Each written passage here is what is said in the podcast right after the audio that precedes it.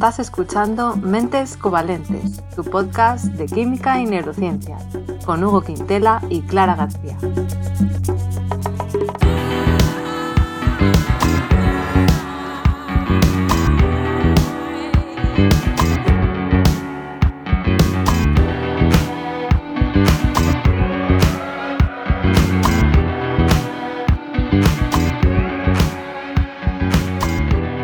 Bienvenidos al episodio 61, en el que vamos a charlar sobre investigación con dos invitados de lujo, Conchi Lillo y Luis Montoliu. Pero, como siempre, antes de presentar a nuestros contertulios, voy a saludar a mi compañero Hugo. ¿Qué tal? ¿Cómo estás? Hola, Clara. Eh, siempre se me hace violento que me presentes antes que a las eminencias. Así que, vale. adelante. Pues venga, voy a presentar a los invitados de hoy. Conchilillo es neurobióloga y lidera el grupo de investigación Trastornos Degenerativos del Sistema Visual en el Instituto de Neurociencias de Castilla y León de la Universidad de Salamanca. Dirige el Servicio de Microscopía Electrónica de la Universidad de Salamanca y es responsable de comunicación de la Sociedad Española de Neurociencias. Y además, Conchi divulga en diferentes formatos y en su bio de Twitter añade que se mete en todos los fregados y cuando puede baila. Y Luis Montoliu es biotecnólogo e investigador, vicedirector del Centro Nacional de Biotecnología. Investiga sobre enfermedades raras como el albinismo usando ratones modificados genéticamente con las herramientas CRISPR de edición genética y además ha sido miembro y presidente del Comité de Ética del CSIC y asesor de presidencia del CSIC en temas de ética y de Science Europe. Forma parte del panel de ética del RC en Bruselas y también hace divulgación. Y hablando de ética eh, y buenas prácticas investigación eh, es de lo que vamos a hablar hoy, así que doy paso a los invitados. Bienvenidos, Conchi, Luis, ¿cómo estáis? Hola Hugo, hola Clara, hola Conchi, encantado de estar aquí con vosotros para compartir este rato. Hola a todos, un placer de mi parte también. Muchas gracias por la invitación. Muy bien, gracias por venir. Eh, yo quería comentaros sobre un artículo que salió en Nature este año, que yo creo que lo habíamos comentado antes de la entrevista, no sé si lo habréis leído o no, pero bueno, yo voy a hacer una pequeña descripción de algunas cosas que me llamaron la atención y es que hablaban de cómo tanto los papers, es decir, los artículos científicos como las patentes son cada vez menos innovadoras. Y bueno, sin entrar en todos los detalles del artículo, pues ellos explicaban que las investigaciones son menos novedosas respecto a trabajos anteriores realizados y que también se conectan menos a menudo eh, con diferentes áreas de conocimiento que eso podríamos considerar que sería algo innovador. Y concluían que, que esta tendencia pues, podría deberse en parte a que los científicos y los inventores cuentan con un conocimiento más concreto de una parcela más pequeña que el conocimiento y es algo que beneficiaría a la trayectoria profesional individual de cada uno, pero no tanto al progreso científico en general. Pero luego, aparte de, este artículo que salió en Nature, no sé si lo visteis, pero se lió bastante para en Twitter, yo creo, a raíz de un artículo de comentario de este artículo también publicado en Nature, que tenía el título de La ciencia disruptiva ha disminuido y nadie sabe por qué. ¿Alguien quiere empezar comentando esto? Yo creo que lo de nadie sabe por qué. Yo, creo que te puedo comentar el, siguiente. Este es un, artículo que sacado fuera de contexto da para muchos titulares. Este, el titular este segundo al que te refieres es desafortunado, eh, porque mm, la realidad es que la ciencia disruptiva, es decir, aquello que no te esperas, un hallazgo inesperado que puede cambiar la manera con la cual como la cual haces a, hacer experimentos en un campo e incluso permitirte hacer cosas que antes no podías hacer, esto sigue apareciendo de una forma más o menos constante a lo largo de los años. Y esto es lo que no decían en ese artículo. Por lo tanto, la disrupción sigue existiendo. La disrupción siempre, por su mera definición, va a ser infrecuente va a ser la excepción, no va a ser la norma. Por lo tanto, sí que ha aumentado el número de experimentos y el número de artículos y el número de papers y de patentes que se publican, pero el número de hallazgos mm. que son notorios, que son disruptivos, siguen apareciendo al ritmo similar al que aparecían antaño. Y este es el matiz que hay que tener en cuenta. No es que haya disminuido, disminuye si lo pones en relativo al total de todo lo que se produce. Lo cual te llevaría a pensar que hay buena parte de lo que se produce que no parece contribuir demasiado al avance del conocimiento. Vale, o sea que se seguiría eh, innovando y siendo disruptivo, pero además habría otros artículos o trabajos pues un poco más. Yo creo que se sigue innovando. Eh, innovaciones eh, tan disruptivas como las que produjo la aparición de la técnica de la PCR o la aparición de las herramientas CRISPR, ¿no?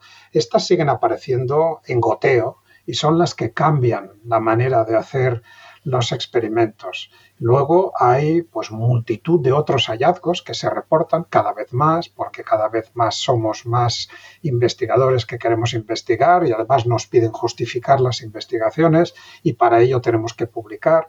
Y entonces, con, como cada vez está más complicado publicar, hay quien ha visto el modelo de negocio y ha dicho, tate, vamos a ponérselo fácil a los investigadores, vamos a generar estas revistas en las cuales pueda ser más o menos sencillo publicar, les vamos a cobrar un buen dinero por ello, ellos los van a pagar encantados con ello porque van a tener el artículo publicado, lo van a poder justificar en su investigación y lo que sucede es que con muchísimas excepciones y con honrosas excepciones hay un montón de ciencia que básicamente se publica para seguir pedaleando dentro de la noria, pero que no realmente no nos permite avanzar en el conocimiento. Pero tampoco nos tenemos que poner muy pesimistas porque esa disrupción sigue apareciendo de forma constante. O sea, las buenas ideas, las, los momentos eureka siguen apareciendo de cuando en cuando.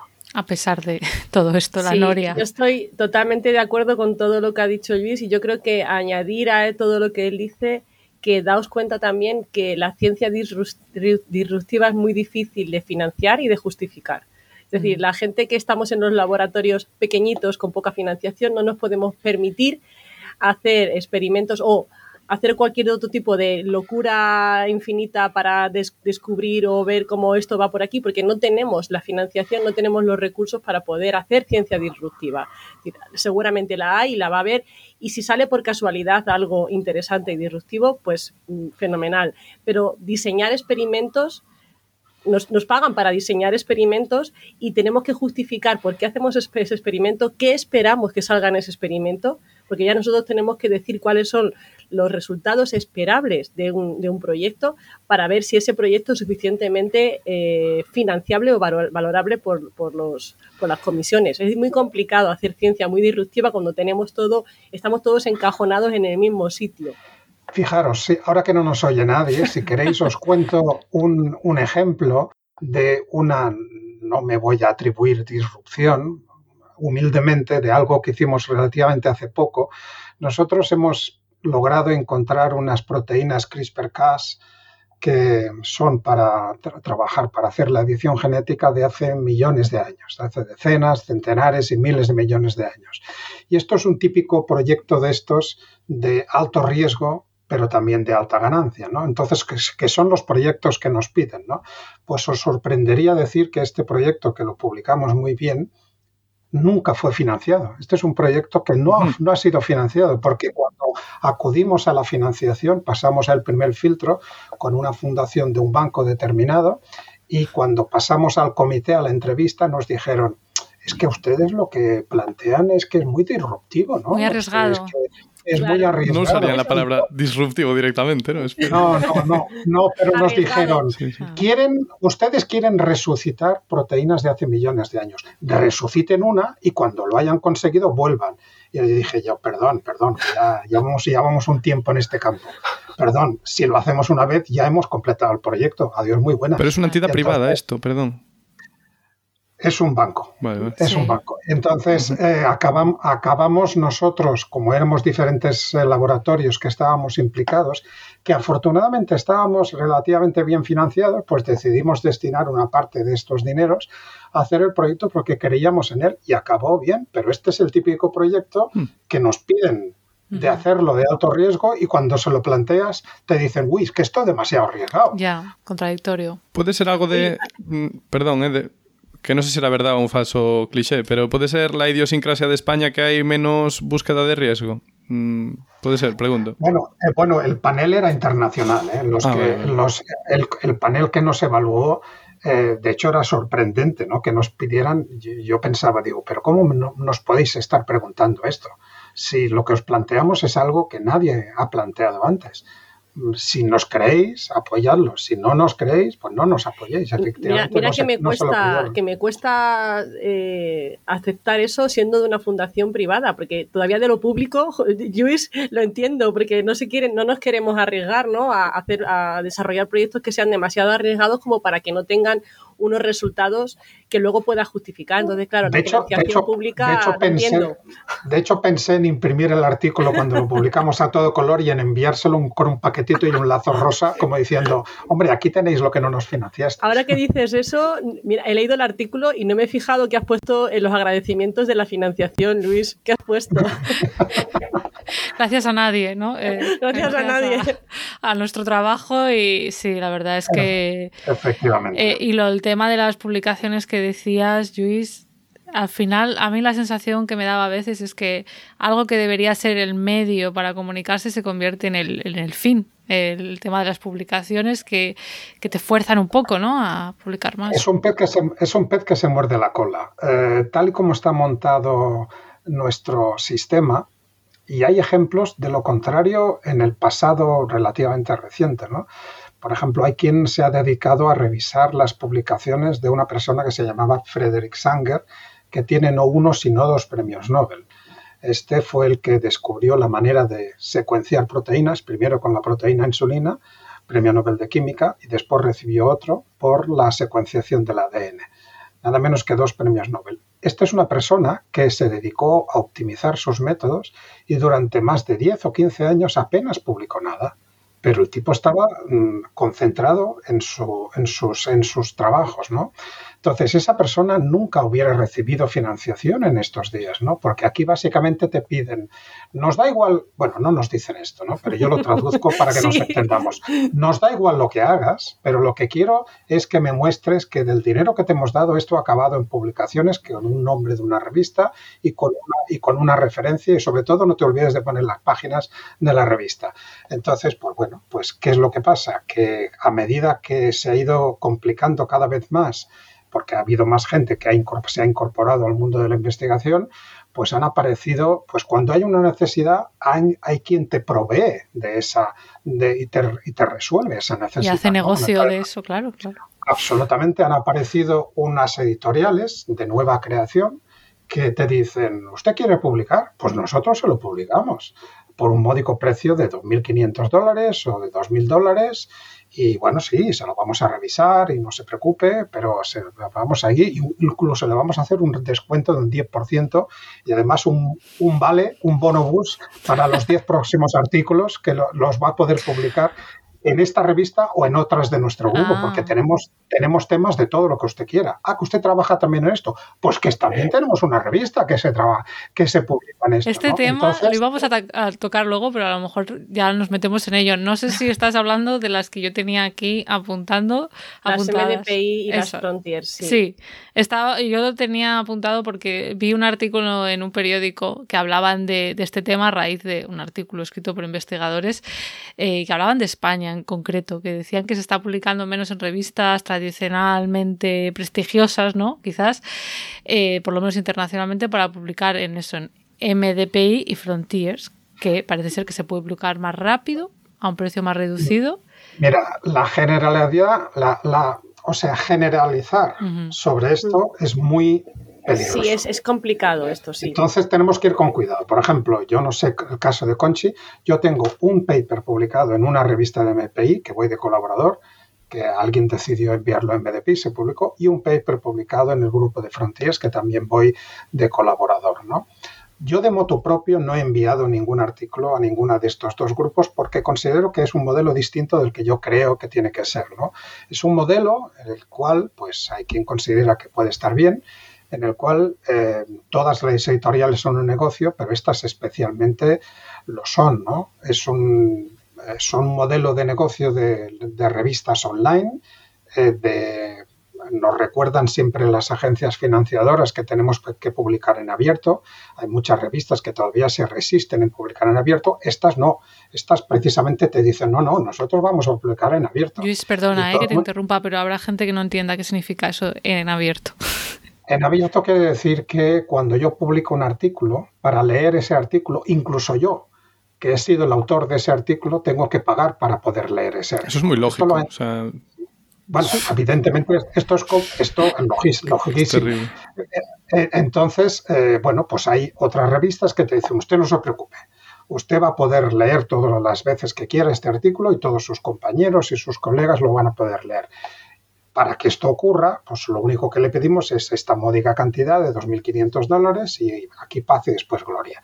Y, ya está. Y entonces, pues digamos, entras en la, ruleta esta, Evidentemente hay un sistema de evaluación, más o menos que funciona, los artículos se aceptan y aparecen publicados, pero son con las consabidas em, precauciones de no querer generalizar. Hay revistas buenas y revistas menos buenas, pero siempre el acento se pone en el modelo de negocio, no en voy a tener una revista para intentar publicar lo más avanzado de este campo. Lo que voy a hacer es una revista donde voy a poder aceptar el mayor número de artículos de, un montón de investigadores que tienen la necesidad de publicar. Y como tienen la necesidad de publicar, yo les voy a solucionar el problema. Claro. O sea, el problema de estas revistas lo que yo había entendido leyendo al menos este artículo es que se cuestionan un poco porque son más, eh, tienen más laxitud de los procesos, ¿no? Como que pueden ser menos mm, exigentes. A ver, ¿qué piensas, Conchi? Sí, a ver, aquí hay muchas cosas y muchos matices, ¿vale? Porque, bueno, al final esto es, es el sistema que se retroalimenta a sí mismo. estamos todos metidos en la misma ruleta, como decía antes, antes Luis, ¿no? Ahora mismo, hoy en día, aquí en España, se nos obliga a todos a publicar en abierto, ¿vale? Es el sistema. Tenemos que hacerlo así.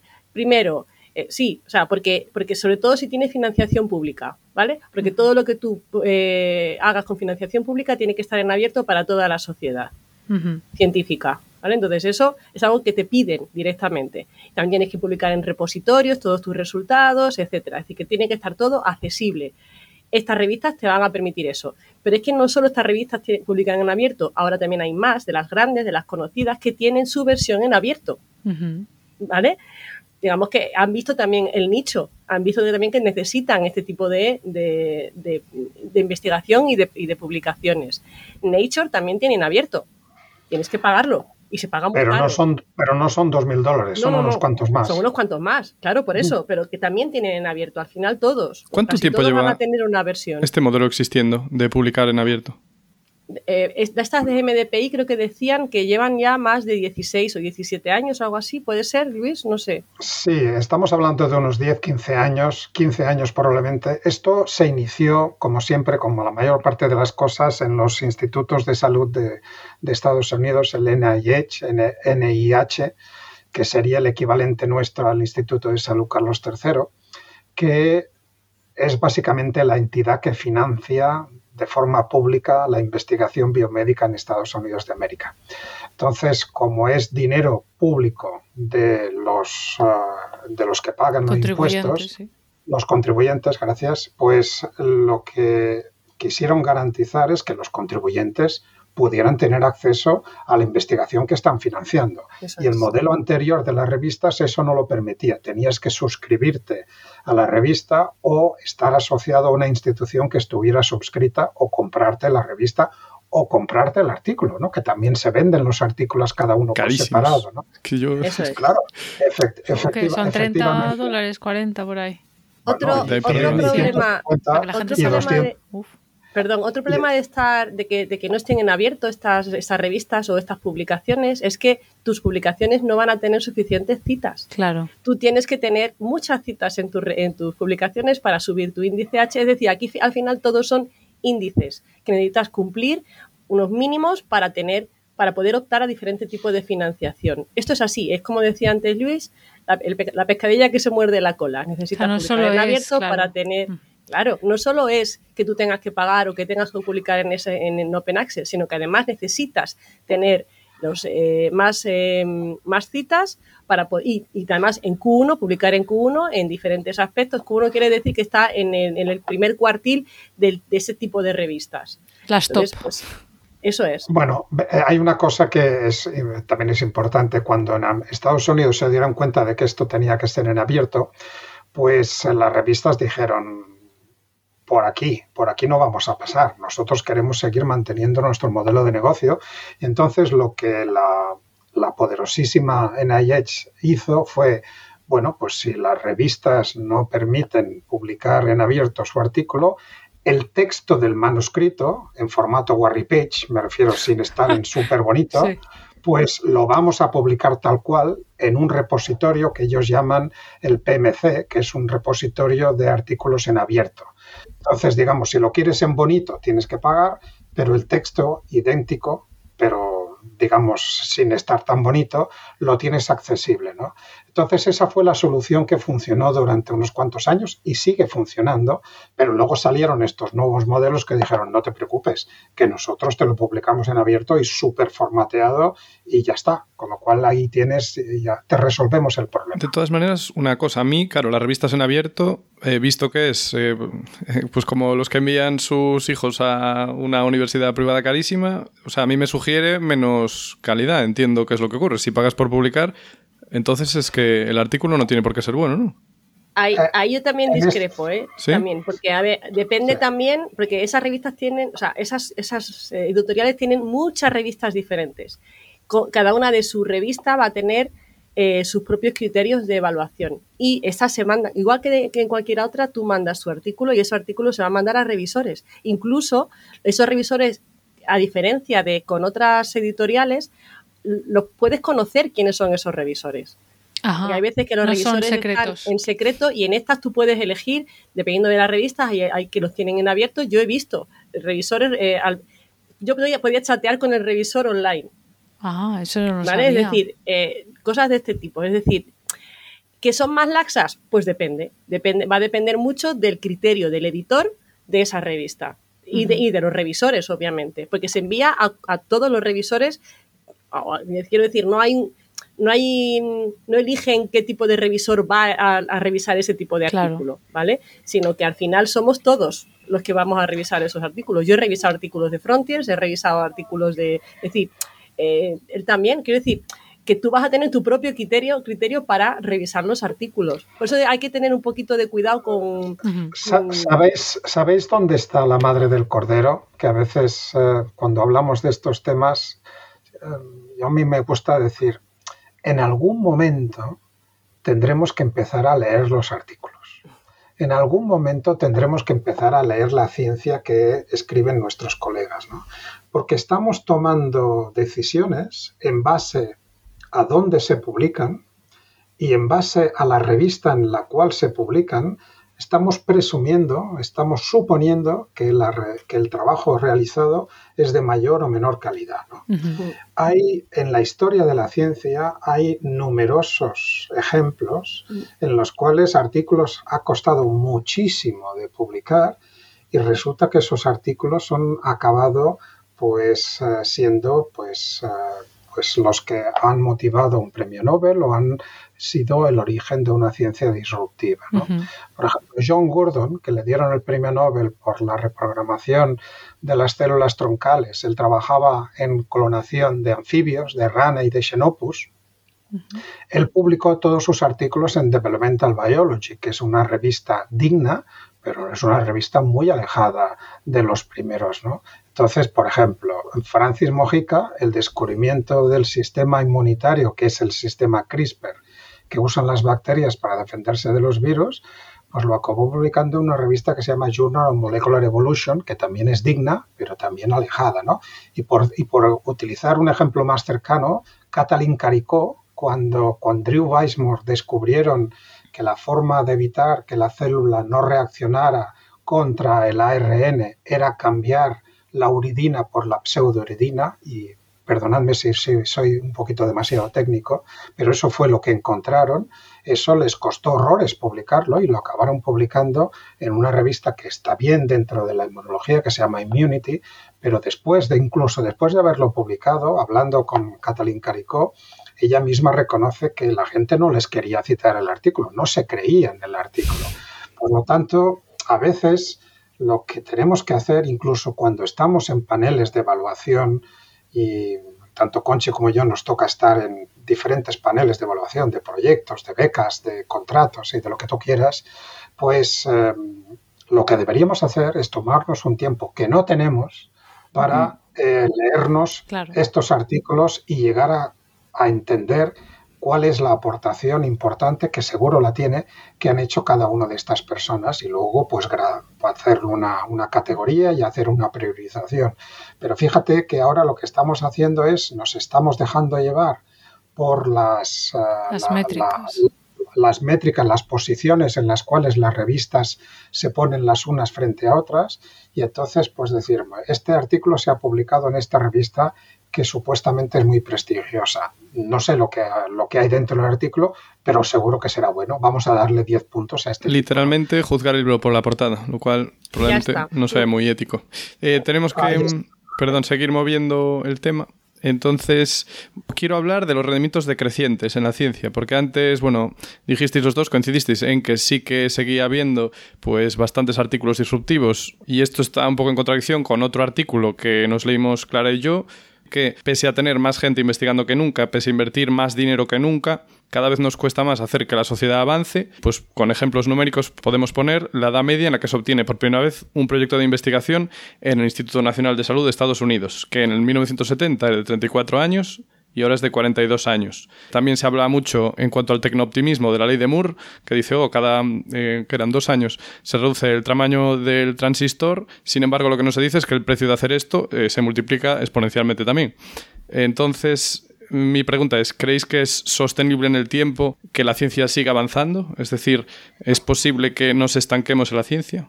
¿Qué opináis? Pero yo te niego, yo te la mayor, para empezar. Yo te niego la mayor y cuando has dicho de que cada vez tenemos menos disrupción, te, como he comentado antes, esto no es así. Esto es una mala interpretación de los datos. La disrupción sigue apareciendo prácticamente al mismo nivel que ha aparecido en los últimos años.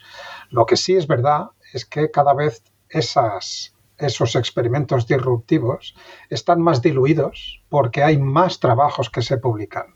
Y esos trabajos que se publican, algunos de ellos, no todos, como estamos diciendo tanto Conchi como yo, muchos de ellos, pues digamos, no aportan demasiado al avance del conocimiento y sirven para seguir girando la noria, pues entonces lo que nos pasa es que lo que nosotros interpretamos es que parece que hay menos, menos chicha, hay menos, eh, menos eh, investigación de calidad. La investigación de calidad sigue ocurriendo sigue ocurriendo. Lo que pasa es que hay mucha más gente que lo que intenta es sacar la cabeza fuera del agua y sobrevivir. Pero entonces, si cada vez requiere más gente mantener el ritmo que había antes, sí estamos decreciendo en ese sentido. O sea, solo vamos a poder conseguir, eh, pues esto, descubrimientos disruptivos a medida que podamos incrementar el número de gente que se dedica a la ciencia. Lo cual puede que sea nuestro factor limitante pronto, ¿no? Pues quizás. Eh, a ver, sí, pero a ver, el problema va a ser siempre yo creo que va a ser económico. Es decir, eh, claro, eh, va a ser rentable tener, mantener a tanta gente en investigación. Vamos a conseguir que equiparar esa rentabilidad a los conocimientos o al avance de conocimientos que vamos a tener en, los próximos años, pues es que yo no te sé decir. Mira, mira, pensad, nosotros hemos hecho lo justo lo contrario que han hecho, nosotros me refiero en España hemos hecho justo lo contrario que han hecho nuestros países vecinos cuando han venido maldadas. Cuando mm. ha, habido la crisis, eh, países como Francia, Alemania, incluso Italia o Reino Unido, pues han aumentado la inversión en ciencia, porque han considerado que si algo les iba a sacar de esa crisis tenía que ser el, conocimiento científico. ¿no? Aquí nosotros hemos aplicado las, las, reglas de ajuste y de austeridad incluso a la ciencia, con lo cual no solamente no hemos aumentado, sino que hemos disminuido. ¿no? Y entonces hay que recordarlo, quizás es una frase muy ya escuchada, pero nunca está de más recordarla, ¿no? que los países eh, ricos son ricos porque investigan, no es, que, no es que investiguen los que son más ricos. Entonces es importante recordar que aquellos que acaban siendo más ricos y que acaban teniendo más poderío y más influencia a nivel internacional son aquellos que han invertido en investigación, no al revés. entonces es, rentable, pues entonces, pues sí. Lo porque no podemos seguir diciendo que investiguen otros, porque entonces estamos en las mismas. Claro. A lo mejor en vuestros campos eh, todavía hay disrupción, pero un ejemplo que ponía el artículo era en la física, que hablaba de pues, eh, la revolución de la física que hubo a principios del siglo XX, eh, pues que si la teoría de la relatividad, que si la cristalografía de rayos X, pero claro, ahora para confirmar la existencia de una partícula se gastaron 12.000 millones de euros. Y en realidad no es un descubrimiento disruptivo porque confirma algo que ya creíamos que estaba ahí, ¿no? Entonces, este artículo, muy civilinamente quizás, transforma un éxito en un fracaso. No sé, no sé cómo... Te vuelvo, a negar, te vuelvo a negar la mayor por lo siguiente. Mira, esto es una falacia. Esto es una falacia porque ya a finales del 19, principios del 20, los anatomistas dijeron que estaba todo escrito, ya no había nada más que conocer. Esto se repitió otra vez cuando obtuvimos el genoma humano. Ya lo tenemos todo conocido y ya en 2001, ¿no? Ya no tenemos nada que hacer, con lo cual ya se nos ha acabado. Lo que sucede es que todavía seguimos describiendo tipos celulares nuevos que no conocíamos o funciones nuevas de tipos celulares que todavía no conocíamos y todavía nos queda un trecho enorme de entender cómo funciona y cómo está estructurado el genoma. Yo que trabajo en enfermedades raras e intentamos diagnosticar la causa genética de muchas de ellas, pues yo sigo teniendo un 30% de pacientes que no logro diagnosticar genéticamente, pero que clínicamente veo claramente que tienen esa enfermedad. Por lo tanto, no lo sabemos todo, ¿no? Y lo más sorprendente de todo, ¿no? Hay hace unos pocos años en, en el estado de Nueva York unos investigadores se pusieron a revisar el genoma completo que se había adquirido de más de medio millón de personas, medio millón de personas aparentemente sanas. Entonces descubrieron que en 13 de ellas había mutaciones que eran incompatibles con la vida. Esas personas tenían que estar muertas y no estaban muertas. Entonces quiere decir que en esas personas la combinación genética que tenían había conseguido superar una mutación que en otras personas habitualmente estaría asociado a la aparición de una, enfermedad rara o una enfermedad muy grave. Mm, conclusión, pues una cura de humildad. Hay mucho todavía por aprender, no lo sabemos todo. Por lo tanto, eso que te dicen los físicos, pues no es verdad. Porque seguro que hay un montón de cosas más que todavía no conocemos. Hombre, en la física también se dijo en su día. En la física ya está todo hecho, eh, cuando todavía no se había descubierto la relatividad. Voy a atacar una última vez eh, para que me niegues la mayor. Y es que otro ejemplo que decía el artículo, yo estoy bueno, el artículo me hizo reflexionar, ¿no? Porque creo que no me había planteado este tema, ¿no? Nos hace, nos hace discutir de este tema y yo creo que es bueno. Y el último ataque que se me ocurre es que también decía eh, una persona nacida en 1850 los progresos científicos que vivió, ¿no? En cuanto a cómo mejoró su calidad de vida, pues ponía, de repente pasó a tener eh, agua corriente, electricidad en casa, calefacción, pasó a tener automóvil, aviones, a los cohetes a la luna, ¿no? Y sin embargo dice, y una persona que eh, viera el progreso científico de 1950 y viera el que tenemos a día de hoy, pues diría, bueno, hay cosas nuevas, pero todo lo que hay prácticamente es una mejora de lo anterior. Eh, una mejora de la medicina, una mejora de los teléfonos, eh, una mejora de la comunicación, la televisión en color. Nada, nada. No a lo mejor esta persona es muy, optimista quien ha escrito el artículo. No, no, pero en absoluto. te voy a poner solamente un ejemplo. Te voy a poner un ejemplo y, le paso la, palabra a Conchi, que tiene muchas cosas. Que seguramente será lo mismo que voy a decir yo. Pero, pero, por ejemplo, cualquiera que haya interaccionado con la herramienta ChatGPT se dará cuenta que hay un nivel de incremento brutal en cuanto a la gestión de inteligencia artificial.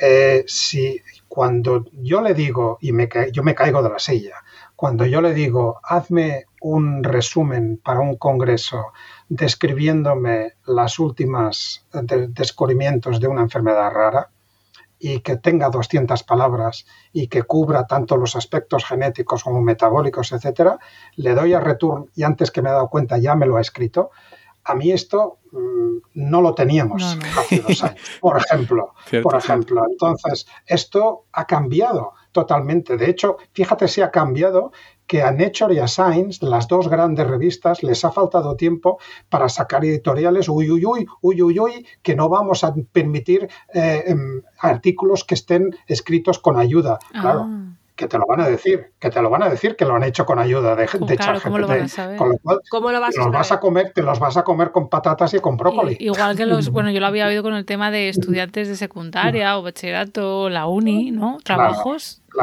coche. Hombre, los TFGs y los TFMs, vamos, van a caer como churros y van a salir fenomenal y perfectos y muy bien escritos.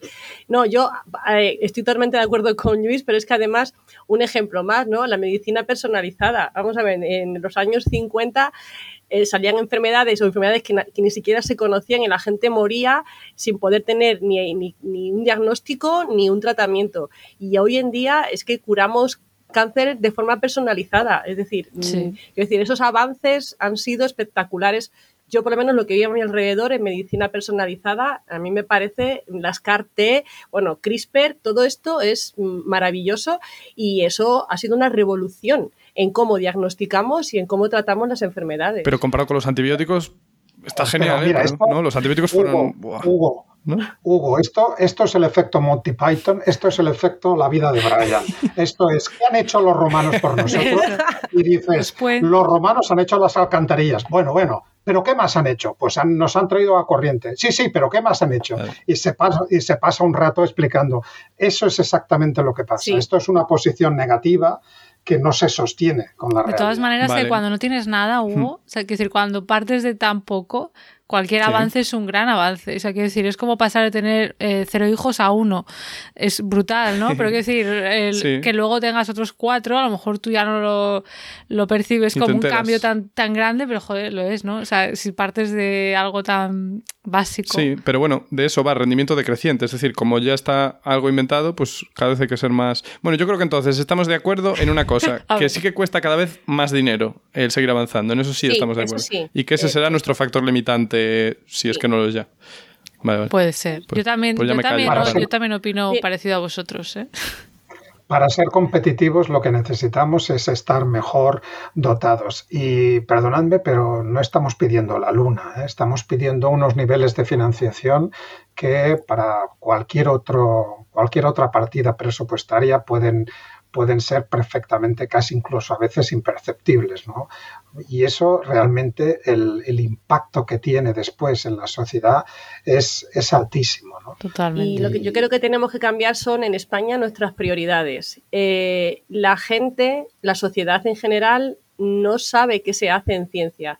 Y ahí, ahí llego a la parte de divulgación. O sea, la, la, divulgación es imprescindible para que nuestra sociedad española, estoy hablando, ¿vale?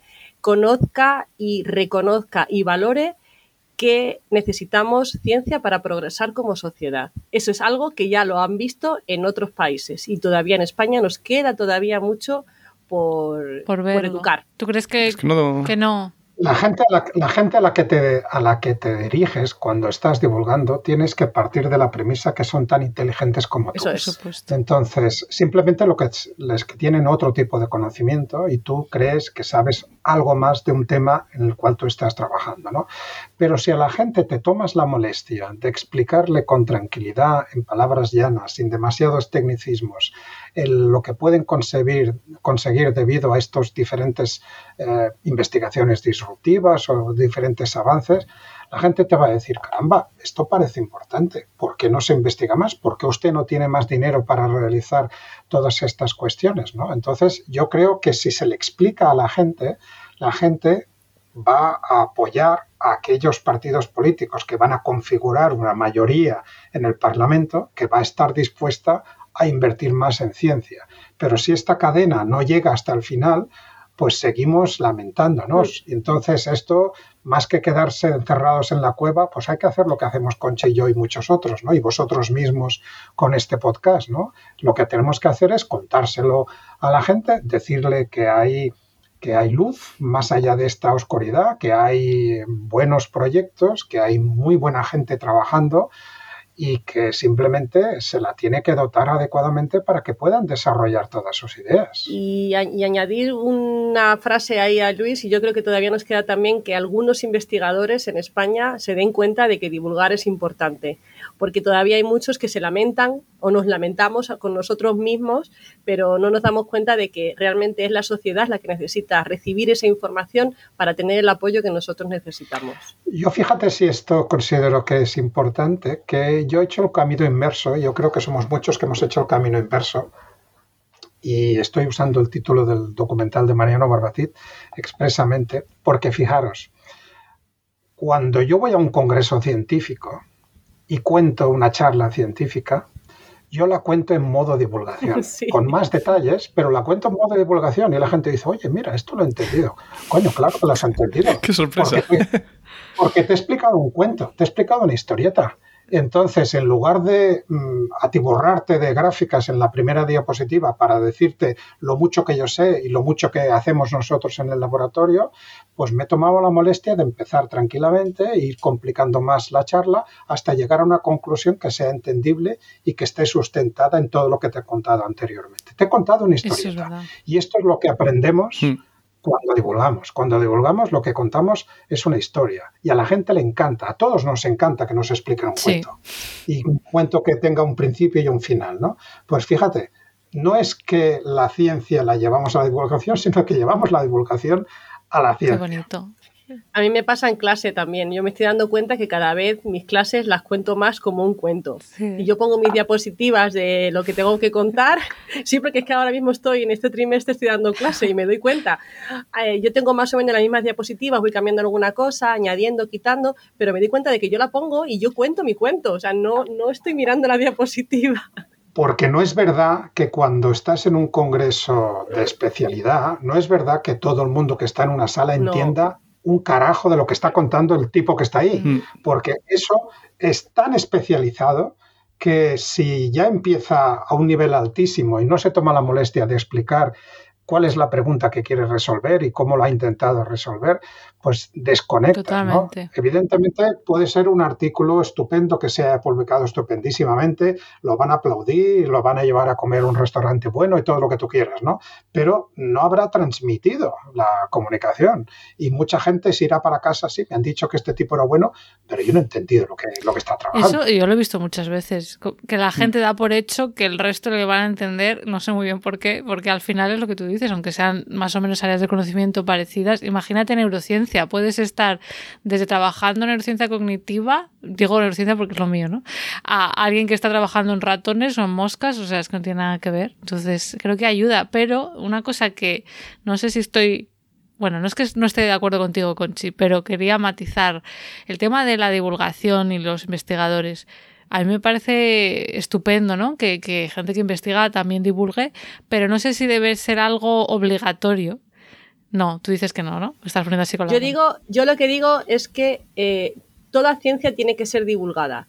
No tienes que divulgarlo tú, pero es que para eso existen las unidades de cultura científica que cada vez hay más en todos los centros de investigación, en las universidades. Es decir, si tú no quieres o no puedes o no te atreves a hacer una divulgación a todos los públicos de tu investigación, por lo que quiera que sea, lo tiene que hacer tu entidad, tu, institución, tu centro de investigación, tu universidad. Pero hay que hacerlo. O tus youtubers de confianza, que eso llegue a... podcasters. Exactamente. Yo tengo, un, yo tengo, un, par de diapositivas cuando hablo en las clases de comunicación. Digo, sin investigación no hay futuro. Este es el lema que ha hecho, ha hecho pues eh, todo el mundo lo conocemos, ¿no? Digo, sin investigación no hay futuro. Pero sin divulgación la gente no se entera de lo que estás investigando. Y eso también es verdad. Totalmente. Entonces, eh, tienes que bajar al terreno, bajar a la arena, y tienes que conseguir decirle a los demás, mira, esto antes no lo sabíamos y ahora lo sabemos. Antes, por ejemplo, a, nivel de, pacientes, ¿no? que es lo que me dedico yo ahora últimamente, ¿no? antes no podíamos saber cuál era la causa última de tu enfermedad, ahora lo sabemos. Y a veces el mero hecho de descubrir la causa molecular, cuál es la mutación, cuál es el gen afectado, ya te permite empezar a diseñar maneras de solucionar el problema. Si no sabes a qué te enfrentas, difícilmente vas a resolver el problema. ¿no? Y esto es lo que nos pasaba anteriormente, ¿no? que no teníamos un diagnóstico claro y que básicamente lo que hacíamos eran tratamientos paliativos, tratamientos sintomáticos. Tratábamos los síntomas, pero no el origen de la enfermedad. Por lo tanto, la enfermedad no se curaba. Lo que conseguíamos era aliviar los síntomas. Eso es lo que comentabas también tú antes, Conchi, relacionado a lo del tema de la medicina personalizada, ¿no? Y yo creo que iremos por ahí, ojalá. Yo espero que sí, que vaya todo por ahí. Mira, lo que contaba, lo contaba Luis ahora era eso. Nosotros trabajamos con degeneración macular y esa enfermedad a día de hoy no tiene cura. Es decir, sabemos cómo es la degeneración macular, cómo se diagnostica, pero a día de hoy es imposible tratar la raíz. Y es que es lo que nosotros estamos investigando, es decir, ver cuáles son los inicios del desarrollo de esa degeneración y cómo podemos tratar de frenarla con marcadores tempranos, sea, el diagnóstico de marcadores tempranos y poder frenarla en su origen. Es decir, sabemos muchas cosas, pero todavía hay muchas que, no, que desconocemos. Mira, fíjate, la, como la humanidad ha tenido un meneo brutal estos últimos años con la pandemia, ¿no? Y esto creo que hay que aprovecharlo para explicar. Todo el mundo tiene familiares o amigos que se han infectado, pero casi ni se han enterado. Ha habido gente que ha tenido unos catarros intensos, ha habido gente que incluso ha tenido que ir un par o tres de días al hospital, ha habido gente que se ha quedado ingresada, ha habido gente que ha estado en la UCI y ha habido gente, desgraciadamente, que ha fallecido.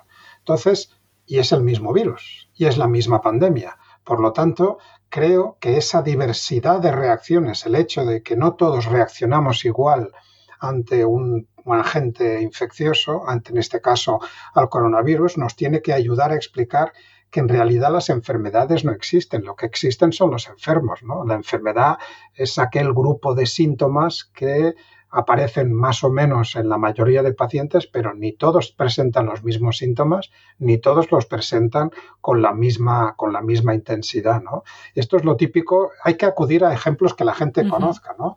Yo me tomo esta pastillita, oye, me va estupendamente. Ah, pues yo me he tomado tres y, vamos, ni me he enterado. Claro, porque luego hay pues, esa variabilidad, ¿no? puede ser que tengas una proteína que degrada, una enzima que degrada tal medicamento y haga que los cretes más rápidos. hay, hay mil factores.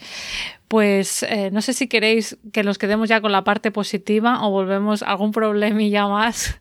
o no, la parte, positiva es que cada vez sabemos más cosas y cada vez hemos aprendido a hacer experimentos que no podíamos sospechar. Tecnológicamente mm, no hay nada que haya descendido tanto de precio como el coste de obtener un genoma humano.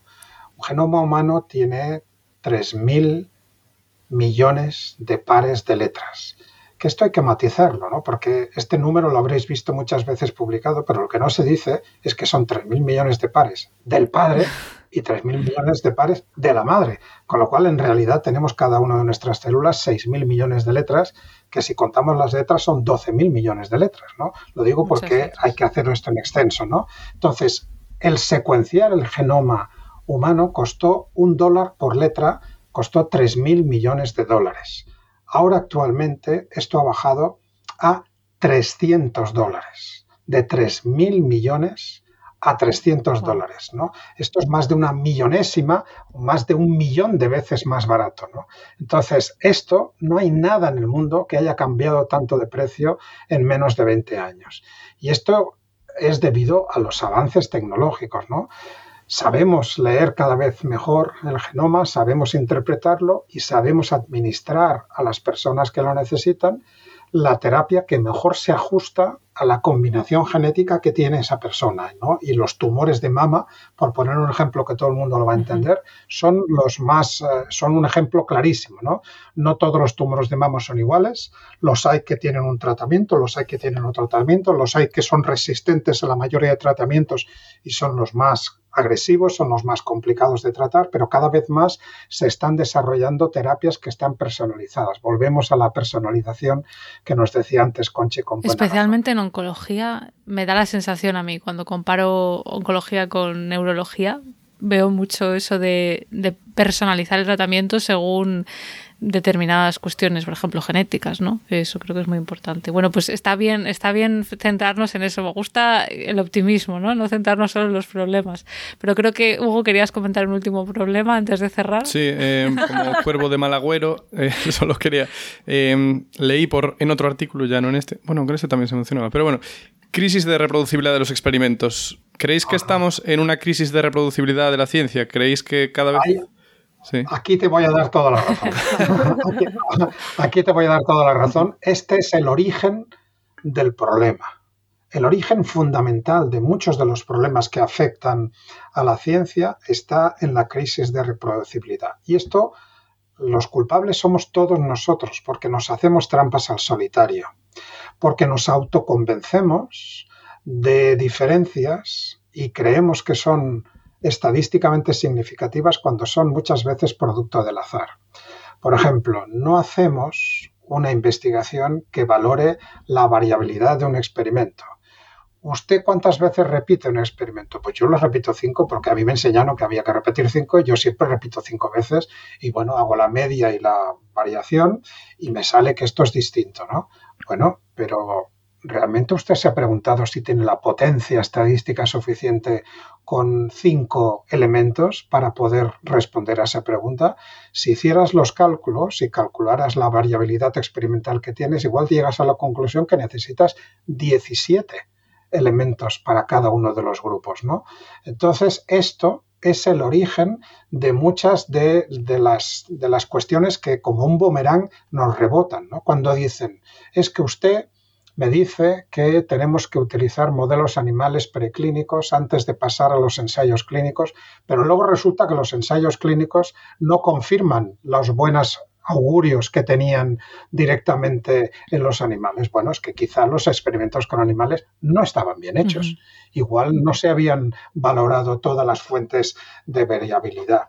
Fijaros que la falta de reproducibilidad, y si me apuras, que esto, pues digamos, esto es un tema que me ha preocupado de temas de integridad científica, precisamente el cherry picking, el escoger aquello que me beneficia, es lo que realmente nos ha llevado a donde estamos, ¿no? Y a veces de forma inconsciente, ¿no?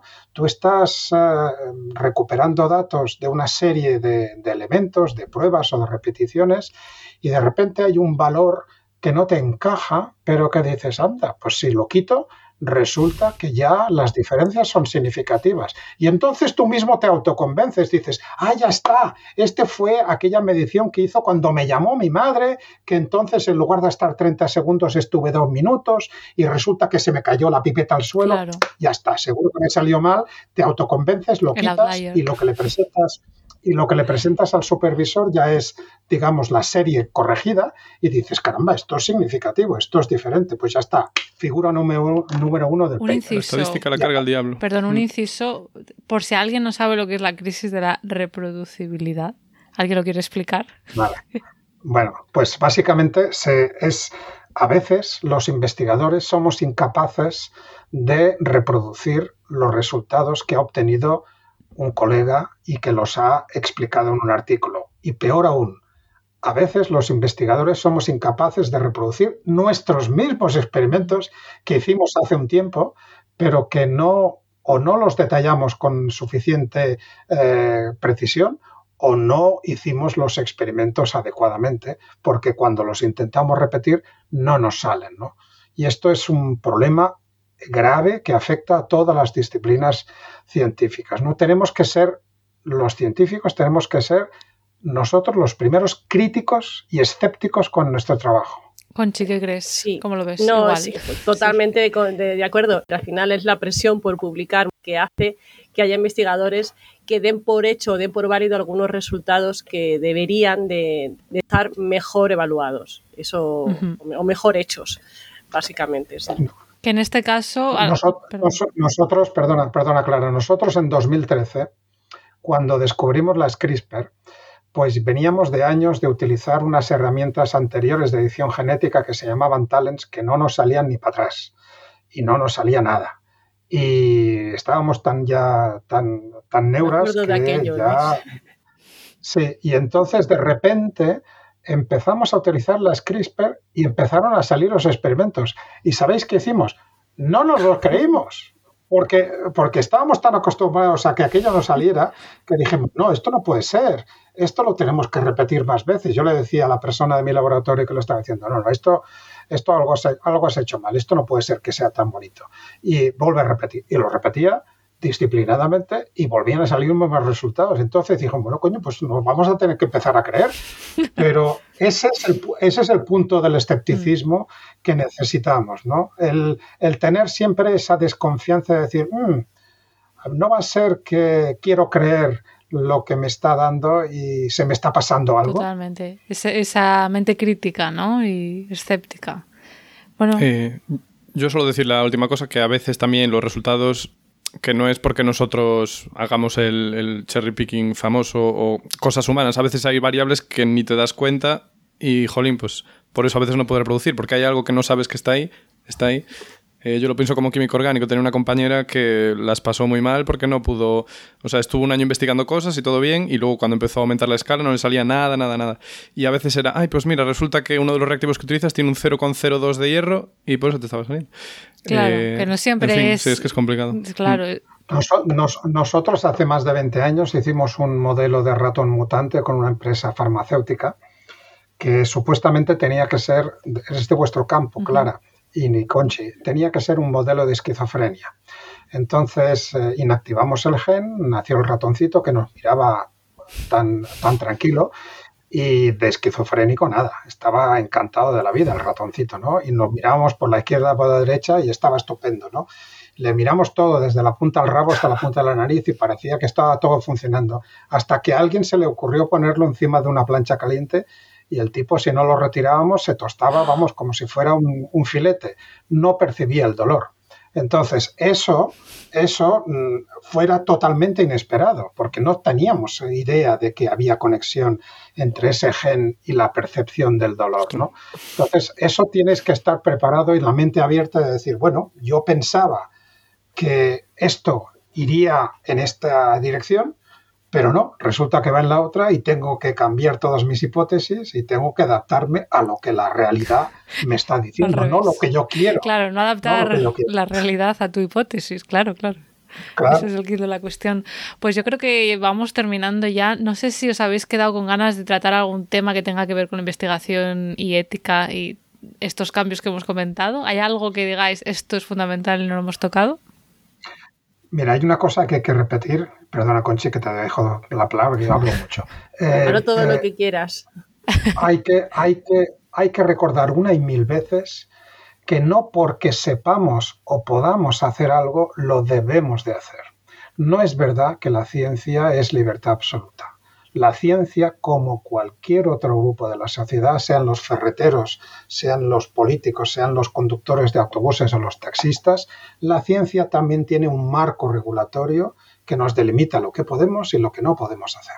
Por lo tanto, cuidado con esto de animar a que anchas Castilla y que aquí lo podemos hacer todo. Esto no es verdad estamos sometidos a una legislación, estamos sometidos a unos estándares éticos que nos recuerdan que hay cosas que no debemos hacer. Que son cosas que hemos ido ganando afortunadamente con el tiempo, porque había algunas eh, facilidades antes que se les daba a la gente y que, deberíamos de haber controlado mucho antes, ¿verdad?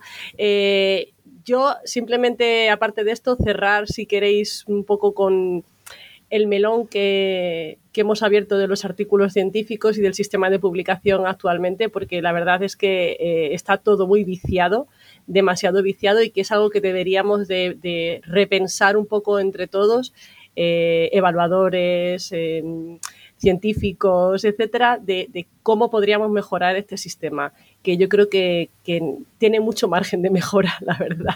Entonces, es una de las cosas, un poco de, los, de los planteamientos que deberíamos un poco pensar. Hay que leer los artículos. Hay que leer los artículos y no juzgar a un investigador por sus, por sus índices y su número de papers en Nature y y revistas con tan buena fama, que está bien, ¿no? Pero claro, eh, no, no, se puede juzgar así.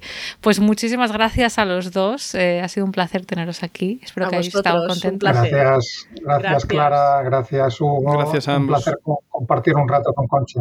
Pues hasta aquí el episodio de hoy. Como siempre, las notas del episodio con las redes, en este caso de Conchi y Luis, las podréis ver en la web de Podcastidae, que es la red a la que pertenecemos. La página es podcastidae.com y si queréis apoyarnos podéis darle al botón de suscribirse desde vuestro reproductor preferido, darle a me gusta, dejarnos comentarios y ya luego para estar al tanto de todas las novedades, pues nos podéis seguir en redes. En Twitter estamos como arroba covalmentes y en Instagram y Facebook como mentes covalentes. Hasta la próxima. Venga.